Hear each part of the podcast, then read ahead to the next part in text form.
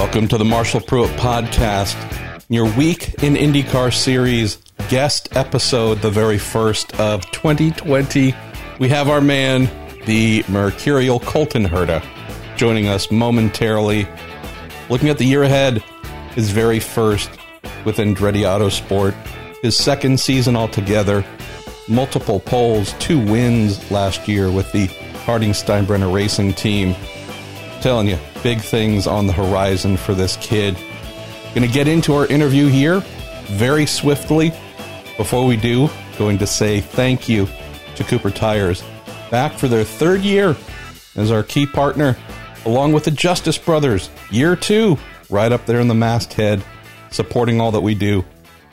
Plus TorontoMotorsports.com, plus Bell Racing Helmets USA. It's a fun little family we have. Got a new updated logo as well for the show this year. Hope you like that. Some questions about it in the new listener Q&A show I'm going to record here shortly. Put up one yesterday, so two Q&A shows posted this week. Last one, a little bit of a lazy guy. Meant to get that out before the end of the year. I didn't, so you're going to get two. Hopefully you enjoy them. If not, fully understand. We kind of go off the rails immediately on that show. We try and be vaguely professional, polished here, and by we I mean me. The Q&A show, it's a train wreck, but I love it. And I usually consume a fairly large and powerful beer of late for the Q&A shows. So I can actually say might be a little tipsy at times. Might be the excuse that gets used, but nonetheless, thanks to all of our partners that make this show possible. As we head into 2020, thanks to you, the show has indeed grown and grown and grown. I look forward to it every week. It's a lot of fun. You all send in some great ideas on who we should have as guests. And so, with Colton here to start off the year as our first, with the champ, Josef Newgarden, as our last of 2019, feeling pretty good about what we're doing here. Last thing to mention should have a silly season update for you on racer.com here as well. If not today, Wednesday, by tomorrow, Thursday, that might have some nuggets you find interesting. So, with all that said, let's get going. Courtesy of Cooper, Justice Brothers, TorontoMotorsports.com, and Bell Racing Helmets with our man, second generation phenom, Hertamania 2.0. We're kicking off the year with Colton Herta, and that makes me super happy. Are you home and, and warmed up from last weekend spent in Daytona Beach, Florida, my man, with BMW Team RLL?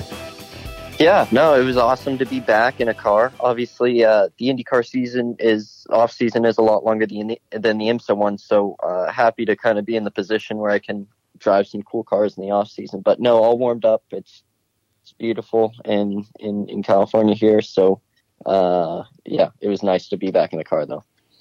Before we get into the usual list of awesome questions that have come in, let's start with the roar, Colton. So, what was it, two years ago or so, where you were there? You weren't 100% what your role would or wouldn't be in 2018, but it was a cool opportunity for you to kind of, you know, see the inside of a factory program, come mm-hmm. back in 2019 to race with the team at the Rolex 24, and you win the freaking thing. mm-hmm. You come back this year as part of the team, and I'm not trying to blow smoke here, but it did stand out to me. You were, I think, the fastest driver in the GT Le Mans class in your uh, BMW M8 GTE the first couple of sessions, and just right off the bat, straight to the front. And it just occurred to me, like, how cool is it a, that you went from like two years ago, kind of standing around, not exactly sure what you might be doing with the team, to winning mm-hmm. the thing the following year, to being the guy who's quite often up front and fastest for them. What's that like, man? It's a pretty big transformation in a short amount of time. And I think it also speaks, if you agree, that seems like we throw you in anything and you're going to go to the front. Um, yeah, I guess it, it, seems to it seems to happen. Obviously, it takes a lot of work to to be in the position to do that. But um, to go back two years ago to to 2018, um, it was it, it made me realize how much I love racing cars because I was a full time reserve, and um, I did maybe three days in the car in testing. Um, and even when you do three days in, in that car and testing, you're still split between two or three drivers. So, you know, you're getting a quarter of a day, a third of a day. Um, but no, it, it was so hard to, to sit out every weekend, to be flying to these places, to, you know, fly all the way to like Watkins Glen just to watch cars, which obviously if it's an important role just in case someone got hurt, and I was grateful for it, but at the same time, it's a double edged sword. Uh, because you're not driving and you're watching people have fun driving and it sucks. But, um, luckily I, I, did good enough in the tests and, and I think a lot of my IndyCar stuff helped the, uh, my reputation enough to, to get the race seat in 2019. And obviously the rest is history with, with, um, Sebring didn't go too well, but obviously the Daytona race was awesome and we were super competitive. And, and again, a podium at the end of the year with, uh, with Petit was, was really cool. Let's move here into the Q&A that came in for you. Wanders all over the place, much like this show, much like my personality. And we're going to go first with our man Jordan Darwin. He says, Colton, what are your goals for the 2020 season? Uh, he also asks, have you seen any differences already from last year with Harding Steinbrenner to this year with Andretti Harding Steinbrenner? He says, do you get access to more people, information, etc.? As an official and Andretti Autosport employee now, he says, looking forward to good things for you this coming season.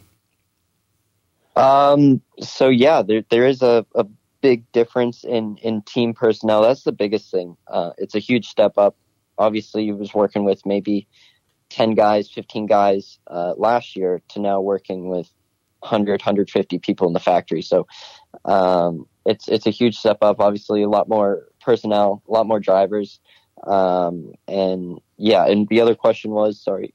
Oh, he was just curious about uh, that in general, just any of the differences that you've seen, and whether it's access to more people, information, etc. Oh, the the no, he said the the goals. Oh, the goals, yeah, yeah, yeah. Um, I think that um, on the BMW side, uh, trying to win Daytona again would be huge. Um, I'm kind of getting bored of my watch collection now, so I think I could use another one. Oh, look and, at that! Uh, you get a Rolex yeah. a year ago, and you're bored of it already. Yeah, look at this guy. I'm, I need a new one. but on the on the IndyCar side of stuff, I really want to um, be in contention at the final round to win the championship, just mathematically. Um, whether that be a really outside chance or or being really close in the championship hunt, I want to have a statistical chance of being in the championship hunt going into the final round.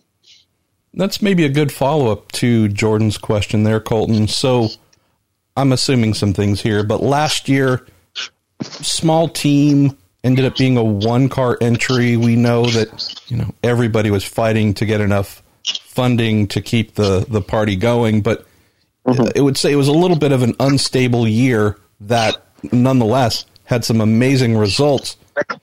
What's the mindset coming into this new season, knowing you're with a championship winning team? You know that everything's going to be solid you know that you want to try and win a championship in your sophomore year.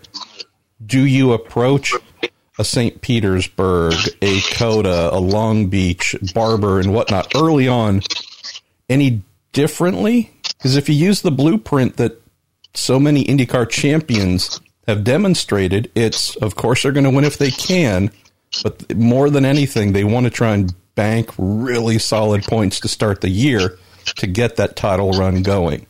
Do you do you shape how you approach this year any differently with that title in mind? Yeah, I think so. You obviously want to start off the year right and have a lot of confidence, but at the same time, you're not going to be upset with the seventh place finish in the first round.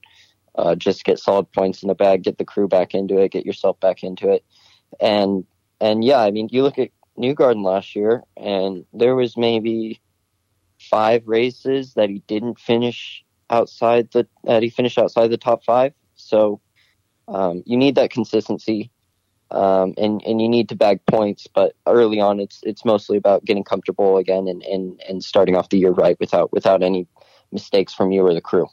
He finished first, second, fourth, and second over the first four races. And, Yeah. you know, that really set the, the tidal wave in motion. I guess the greater point being is that gap that might kind of vaguely be open at turn three at wherever, where you hope the guy might see you if you dive bomb them.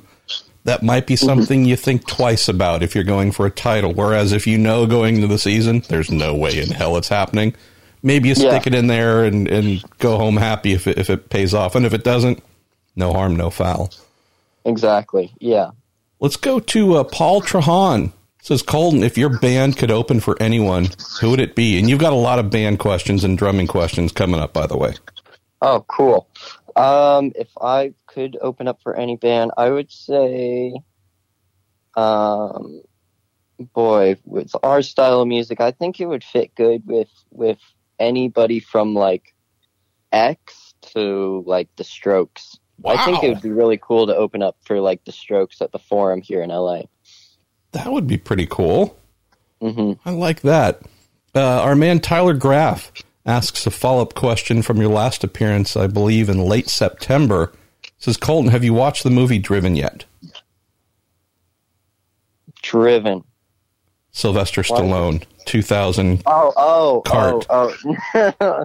no, but I have seen clips of it, and um, no, I haven't. I think no, I don't. I don't have that much interest in in watching it, but I have watched a lot of YouTube clips on it, mostly the the crashing scenes and and stuff like that. Um, I'm I'm I'm seeing month of May driver's motor coach lot with your coach, assuming you have one, and having a mm-hmm. viewing party. I'll bring a, the VHS cassette or whatever is needed, and damn it, we'll get some whatever beverages you might enjoy, and we'll invite. We'll see if there are other drivers, may, probably younger drivers who haven't seen Driven. And damn it, we're going to cross it off the list. I might have to film it just because I want to see the reactions to the the glorious worst racing movie ever made. But we're gonna have to. I think that we're gonna have to get this done. Maybe we can project it on the side of like the IMS museum. Now that would be kind of fresh. We'll, that, yeah, I'd be. I'd be definitely be up for that. all right. I Uh, feel like I have to see it. I feel like it's part of the cart culture. You have to see it. just think of it this way: when you win, it, when you win Indy, and you're drinking that milk, and they're asking you the first questions, you can say, "You know what? Was Joe Tanto. He, he and Beau. You know, all the drivers from Driven really showed me that there was another gear to pull." Um, so we have a listener by the name of Jim Kaiser who every week sends in haiku, and I assume you know what haiku is. If you don't, that's okay.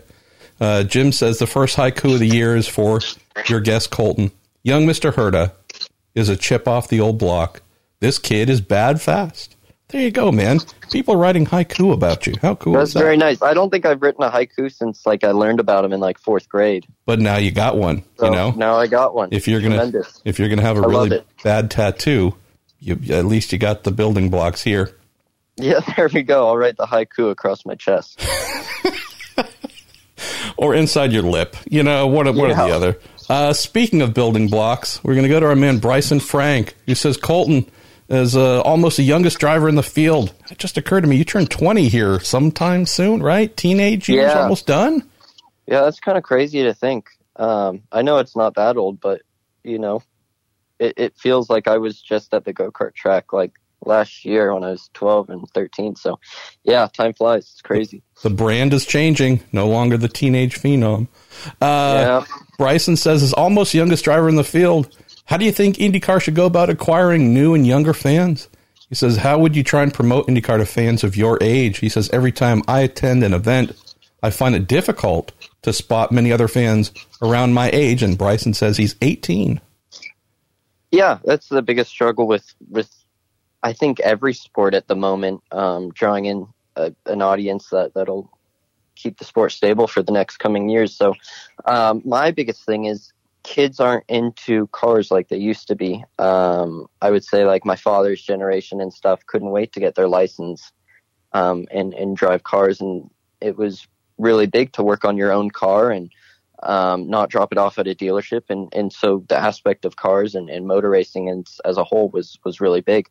Um, I think from this, you have to take a different approach. I know a lot of people don't like it, but doing something like a concert or an EDM festival where you know what, maybe they're just there to see an artist, but maybe they catch an eye of, of the race cars in between sets or whatever and, and they enjoy it. It's just about drawing people in, um, getting the intent, getting the attendance up and, um, you know, finding people that have no clue what an Indy car is, get them into like the snake pit and maybe they don't pass out drunk and, and they end up watching a few laps and, uh, yeah, I think that's that's the biggest thing because motor racing uh, is is not as big with youth, obviously, as it used to be. So you have to look to what the youth likes and bring that to the motor races.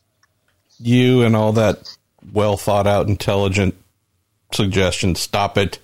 Um, let's go to Jamie Rowe. I don't know if we're going to break any news here, but maybe you can give us something. Jamie asks, "Is there any news on sponsorship for your car, uh, or what it might look like in the forthcoming season? Um, no news as of yet. I know they're talking to a few people. Um, I'm not quite sure if I'm allowed to say or not, but uh, progress is being made. Maybe is the yeah, progress is the news. Being made. Yeah, yeah, progress is being made. I'm I'm happy with with the situation that I'm in, and there's a lot of good people at Andretti that that are good at finding money. So, um, and that's what they're doing. Awesome.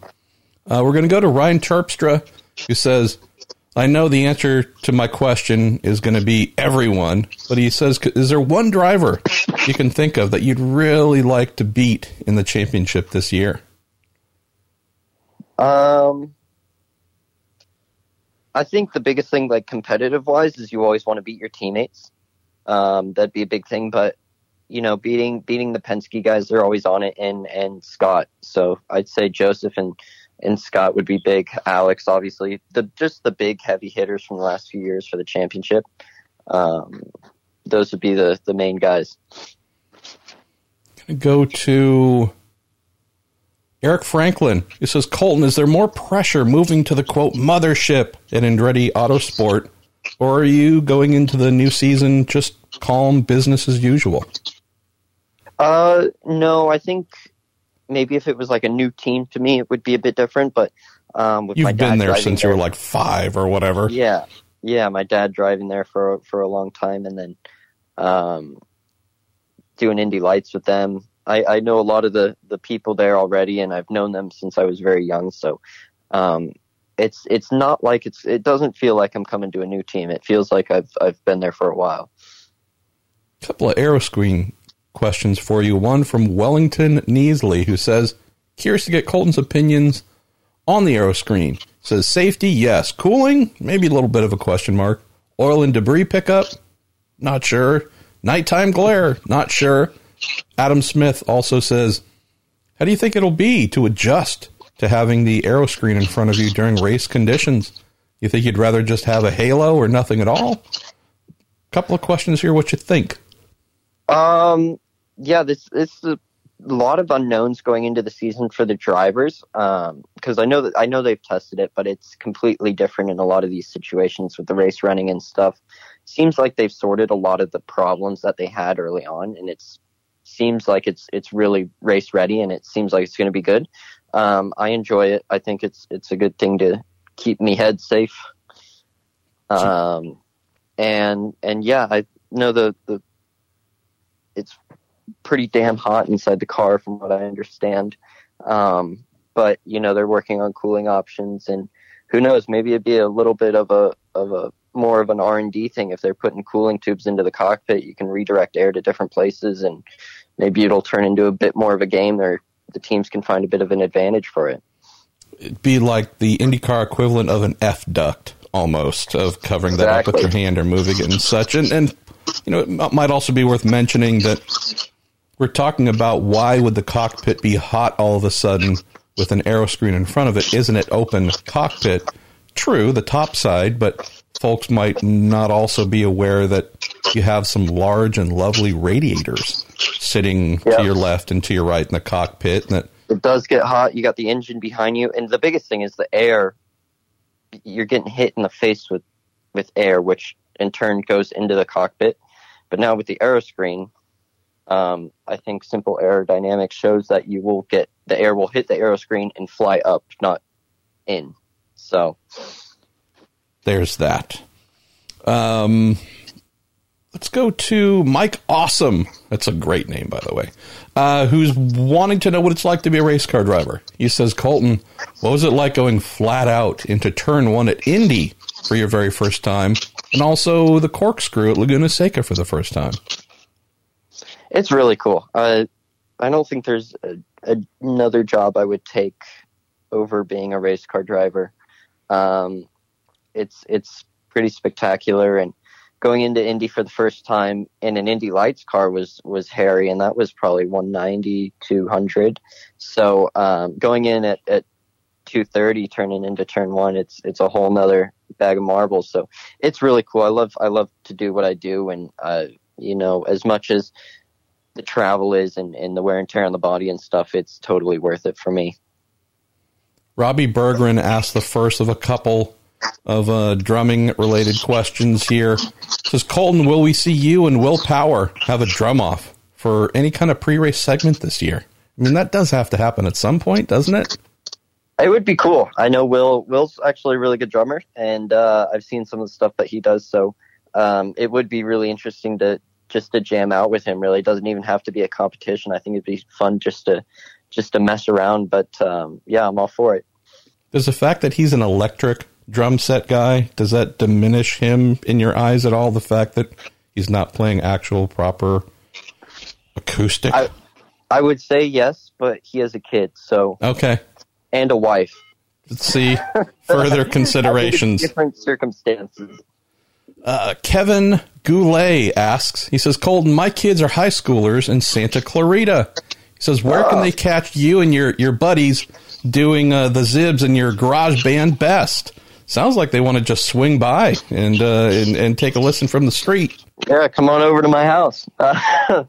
um, I we uh, the best thing would be to follow the account on Instagram, the Zibs. Um, we post all the information on our shows. We have a show coming up on the 18th in Thousand Oaks. Love it. How did the tour go? The tour late last year go, by the way. Uh, that's oh, something that Brian Cohn asks. Uh, and also wants to know if you're getting any better groupies following you from show to show, and uh, how many drumsticks you uh, broke on the tour. Um. So actually, funny story about the, the drumstick thing is, I um so I had a, a gig in Fresno during the tour, and um, the first song we played is a really fast. It's a hardcore punk song, so it's really fast. Um, and I was on the floor tom, and my finger slipped as I was going to the rack tom, and my stick actually flew in the crowd and hit some lady in the face. Oh, jeez. Um, she okay? Yeah, they were cool. I signed it and I gave it to her. So uh, yeah, she she was happy about that. But uh, no medics no, involved to it, pull it from her head. Stage. Yeah, she threw it back on stage. It was all good. We kept playing. But uh, the tour was the tour was awesome. It was really cool, um, and and really good turnouts too. So it was probably, you know, three hundred people a night. Um, wow, two hundred people a night. Some of the venues had a little bit less, uh, but on average, I'd say it was that. So it was, it was actually yeah, it was really nice and um, the, the, bands that we were playing with. They were really cool. Um, different genre of music, but but still really cool. What did you find in terms of fans and such? Were they there because of the Zibs? Were some of them there because of knowing you and therefore getting to know the band? Yeah, there was a few uh, IndyCar fans that showed up. Um, a guy showed up in in Phoenix. Um, I think his account name is like Chrome Horn, and uh, he uh, he uh, had some some die casts that he made of my COTA winning car. He custom makes die casts, and he made this die cast 118th scale. It was really nice. Wow! he had me sign that. So um, no, that was cool. And then there was actually it was it was cool to kind of people uh, recognize me as the drummer for the Zibs, which is a little bit different after after the gigs and stuff. So it was it was cool. Wow, I love that. That's so cool. Yeah, uh, a little different. Let's see. Let's go to Thomas uh, Ayrton, who says, Colton, do you ever wish you could go back and be a part of the old pack type racing that we had in the early to mid 2000s. Uh, and also says uh, maybe similar to the last time IndyCar was at Fontana. I don't know if you watched some of those, but man, uh, kind of had to cover your eyes sometimes because it was it got frightening at certain points. Yeah, they were. It was nutty. Um, no, I don't really. I don't really enjoy that that type of racing. Um, I think it, it is quite quite nutty and crazy. I think the format that we actually have now is really nice. The aero kit's really nice. We just need a little bit more downforce, and I think it wouldn't be pack racing, but I think everybody would kind of. I had a really good car at Texas, and I could pass, but it was it was good passing. It wasn't pack racing, and I think if we had a little bit more downforce, I think everybody would be racing like that. So, um, you know, we're not talking much. I think maybe 100 pounds, 150 pounds, 200 pounds of downforce, um, and that would be enough to to kind of not bring it back to pack racing, but bring it back to racing where you can pass basically the whole race. Eli Hoopengarner has two part question. He says, Colton, you're heading into turn one at Indy. He asks, where do you put your eyes? It's curious one, right? Uh, it's not directly in front of you. No. So I think a lot of the biggest thing, like when people hop on simulators and stuff, is they're used to driving on the street. So they're used to seeing, looking 40 feet in front of them where we're probably looking about 500 to 800 feet in front of us. So by the time we're at the apex of turn one at Indy, you're already looking to the entrance of turn two. So um, just because the speed's moving so fast that you, your brain needs to process it, so your eyes need to be looking so far forward. Um, but going into turn one, probably about where the yard of bricks is, um, you can start to see where the wall ends on pit pit lane, and um, and you can start to see the curbing and stuff. So you're kind of looking at that white line there. Um, and then as you hit the apex there, you're obviously looking up and, and further down the road. Eli also asks, as a drummer, what's your favorite rudiment? Rudiments. Um, so my favorite rudiment is probably like a single stroke roll or a double stroke roll. Uh, the simple simple rolls um, are usually my favorite. That's, that's what I practice on the most. Good man. A uh, bit of a follow up to an earlier question. This comes from at the NASCAR Times TNT. This is Colton. After joining forces with Andretti, were there any eye openers resource wise that you saw with the full Andretti squad that made you realize, oh boy, I wish we had that last season with our smaller single car operation? Um, yeah, I think there's there's just the the amount of personnel is crazy. They have their own painting booth there. The the machine work that they do on the parts of the car uh, that we didn't have last year. Um, all the stuff they do for the brakes and the dampers uh, is pretty incredible. And not that we didn't do it last year. It's just the sheer personnel that they have to do stuff. So instead of showing up at the track with maybe two or three sets of new damping options, they'll show up to the track with, with maybe 10. So, um, and, and they have probably four or five guys, sold damper guys on, on the weekends too, which we didn't have that last year. Obviously with Andretti Technologies, we kind of got to reap the benefits of that. Um, but now they're kind of more in your corner now that you're fully on the team. I love it. On another HSR related note, I saw that your former PR rep Liz Van Oostenburg found a new home at Wayne Taylor Racing, working with them in IMSA. So, uh, yeah, for happy for her. Yeah, she was uh, she was incredible to work with. I've known Liz. So um, Liz's first job in racing was in, I believe, in like 2012, 2013. Maybe it's a little bit. Maybe it's like 2014. Uh, working for my dad when he had his sole IndyCar team. So he hired her as a PR rep, and that was her first job out of Purdue University and straight into the racing world. So I've known Liz for a long time. So she's also working with with uh, Anders Krohn and yep. at Co- Coforce. So uh, I was happy to see that, that she found a new home and, and still gets to live in Indy and stuff. So rock star there. Uh, let's go to John Paul Ray, who says, "Curious what your personal goals as a driver are for next year." Obviously, you already mentioned wanting to go for the championship. But I'm always curious, Colton, when I look at a driver like yourself, young, developing, we know that there's title potential there. You'll often hear drivers saying, you know, on just simply the, the dynamics of driving, the actual performing the art of driving, these are this is the thing or things year to year I want to tighten up or improve. Curious using John Paul Ray's question. Are there things about the dynamic inside the car that you've set for yourself to do better or do differently going into 2020? Um, no, because I think I was I was so strong at the end of the year. I don't want to be driving any different. Um, I think the biggest thing is you look at um, me and Takuma, who are the only people that won more than one race that weren't in the championship fight. Um, everyone else, Dixon, Rossi, Pagenaud, um, and uh, Newgarden. Oh, sorry, Power as well wasn't in the championship fight, but he also won two races. Um, so I had a really strong year last year on paper with the two race wins, but um, the other results that were kind of average, uh, that's what I want to work on. Mayor of Moosetown brings back the music. I think this is just going to be part of your career, dude, which I'm happy about because some yeah. folks only get racing questions, and I got to admit those get kind of boring if that's all you have. Uh, Mayor of Moose Town, Tony Moss, says, Colton, I checked out the Zibs online. Really cool stuff. He asks, Did you ever meet Dick Dale before he passed or know who he is? Consider him an influence at all? And uh, yeah, I'll just stick with that. No, I never met him. Um, as an influence. Um, King of the surf guitars. Yeah, not really. Um, for the for our style music, but but obviously he's a cool dude. But never got to meet him. No. Big fan of Dick Dale. Uh, let's go to Eric Vanek, who asks, "Are there any old school tracks that aren't on the IndyCar calendar that you might have watched back in the day? Where, boy, if you could put one back on, what would it be?" I really like the uh, street circuit at Vancouver. That was a that was a cool track. I'd love to do that one in in, in Michigan, and Watkins Glen would be cool uh, for sure. And an Indy car around Watkins Glen would be, uh, I think, pretty spectacular. Oh, I love it.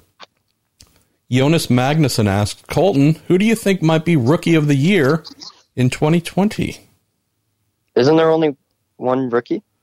Well, we've got oh Rinus. Yeah, we've got Rinus, Palou, and I mean, oh, Palou, yeah, yeah. I don't know if um, I can't think of any others at the moment, and I don't know of any others coming in that would be true kind of full season rookie contenders. So, yeah. A, so Re- Rinus is kind of out of it, right? Because he's not doing all the races. Um, I thought he. Oh no, Connor's not doing that. Correct. Yeah, he's full season. Oh, yeah. he's, okay, he's full season. Uh, so him, Askew, and Palou. I don't know. It's another rookie class that's really stout. Um, I think Palou has more experience in professional racing than those guys do. Um, so that might play play a role in the early parts. Um, but you know, we saw the same thing with uh, with Felix. I think and in me, like he he had the he had more professional racing experience. He he was really strong right at the beginning of the year. So um, obviously, I had that one race week weekend where where I won in the beginning of the year, but uh, I think overall I was kind of behind him in the beginning of the year, and in terms of general speed and, and qualifying effort, and then races and stuff. So um, it's going to be tough. I think Alex is going to be really fast in the beginning, but I think Ren- both Rinus and Askew are really quick guys too, so they should be they should be in the mix. Um, you know, they should be in the mix there half season, late in the season. So um, it's another stacked rookie class, which is um, which is great for IndyCar, but it's bad for me. Yeah, I'm looking forward to it. I, I think I don't know if folks have enough of an appreciation for how good Rinus and Oliver happen to be. As my voice yeah. cracks and I go through puberty yet again, uh, I don't know if folks really understand that for the second time in consecutive years, we have the top two Indy Lights badasses moving up. We granted Pato had a bit of a spotty year last year with not being able to do the full season, but uh, mm-hmm. I don't know if folks fully appreciate that the story isn't over. The party isn't over. Um, there's some folks who followed right behind you and Pato who I think are going to really, really impress uh, everybody next year. I don't think it'd be out of the question it's if to see one of those guys in the Fast Six at St. Pete too. So it's it's going to make qualifying a lot tougher.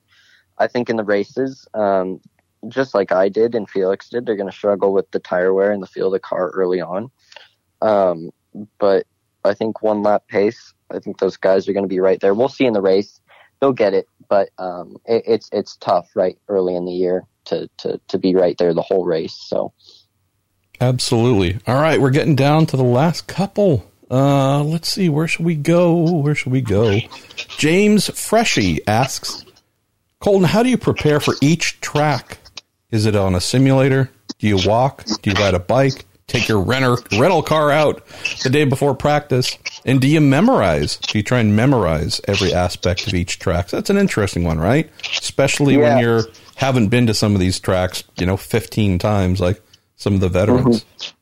You do um, race a lot of these tracks growing up in, in single seaters and stuff coming up through the ranks. So you do have most of them memorized. The ones that you don't, obviously, you spend t- more time on the sim. Um, at home simulators for sure, professional simulators, it's hard to get in before every race weekend. Um, just because we, we use the Honda one and it's quite expensive to run it all the time. So we get a select few days um, that aren't enough to go for every track, but we get most of them in. Um, but the biggest thing is is the the telemetry that we have now, the onboard.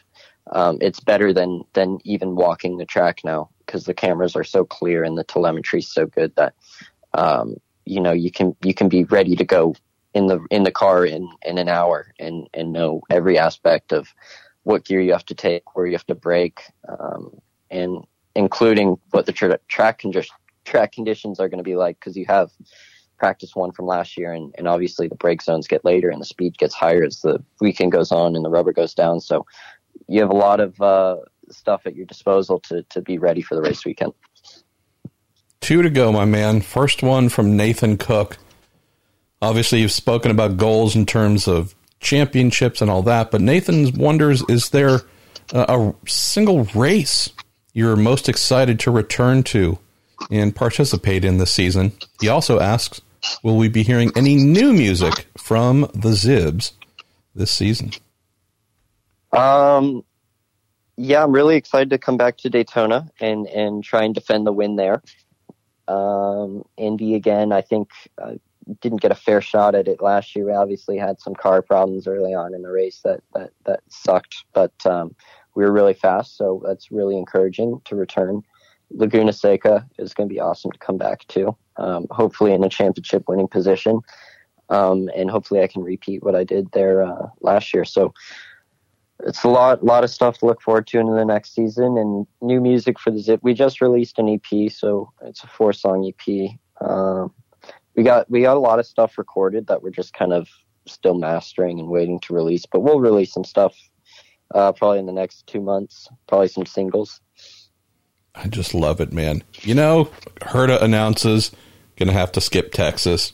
He's recording an album. You know, he's a little busy. Uh, he'll get back to the racing when he can. Yeah. All right. Let's get to our last question, which I say for last because I love these. Comes from Grant Stouter. Thanks, Grant. Says, Colton, you're on a boat and it's sinking. You have with you your drumsticks, your preferred hair care product, and a taco from King Taco. You can only save two of the three. Which two do you pick on the sinking ship? Um, Jeez. I mean, I think it should be pretty obvious here, but do I have a hat on? Uh, I don't. There's nothing that says anything about a hat. Your drumsticks, well, hair care product, sure. and a taco.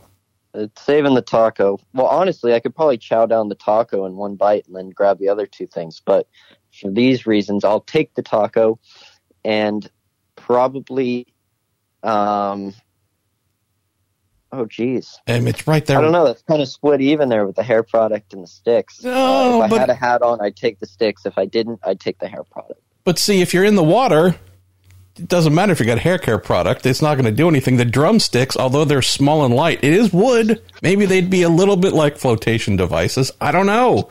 Um, yeah. I, I think we. I'd, I'd say drumsticks and taco for sure. You're going to need energy. You got to ponder over that one. Grant, thank you. Existential questions to close the first Week in IndyCar episode of 2019, guest episode with Colton Herta.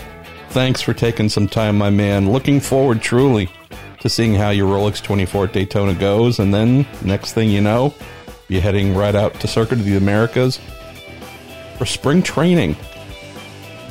Awesome. Yeah. Thank you very much for having me on again. I love doing this and I love answering the questions. So, uh, thank you to all the people that submitted the questions. There were some good ones in there. And, um, yeah, looking forward to this year. Hopefully, I'll see all of you at a racetrack soon.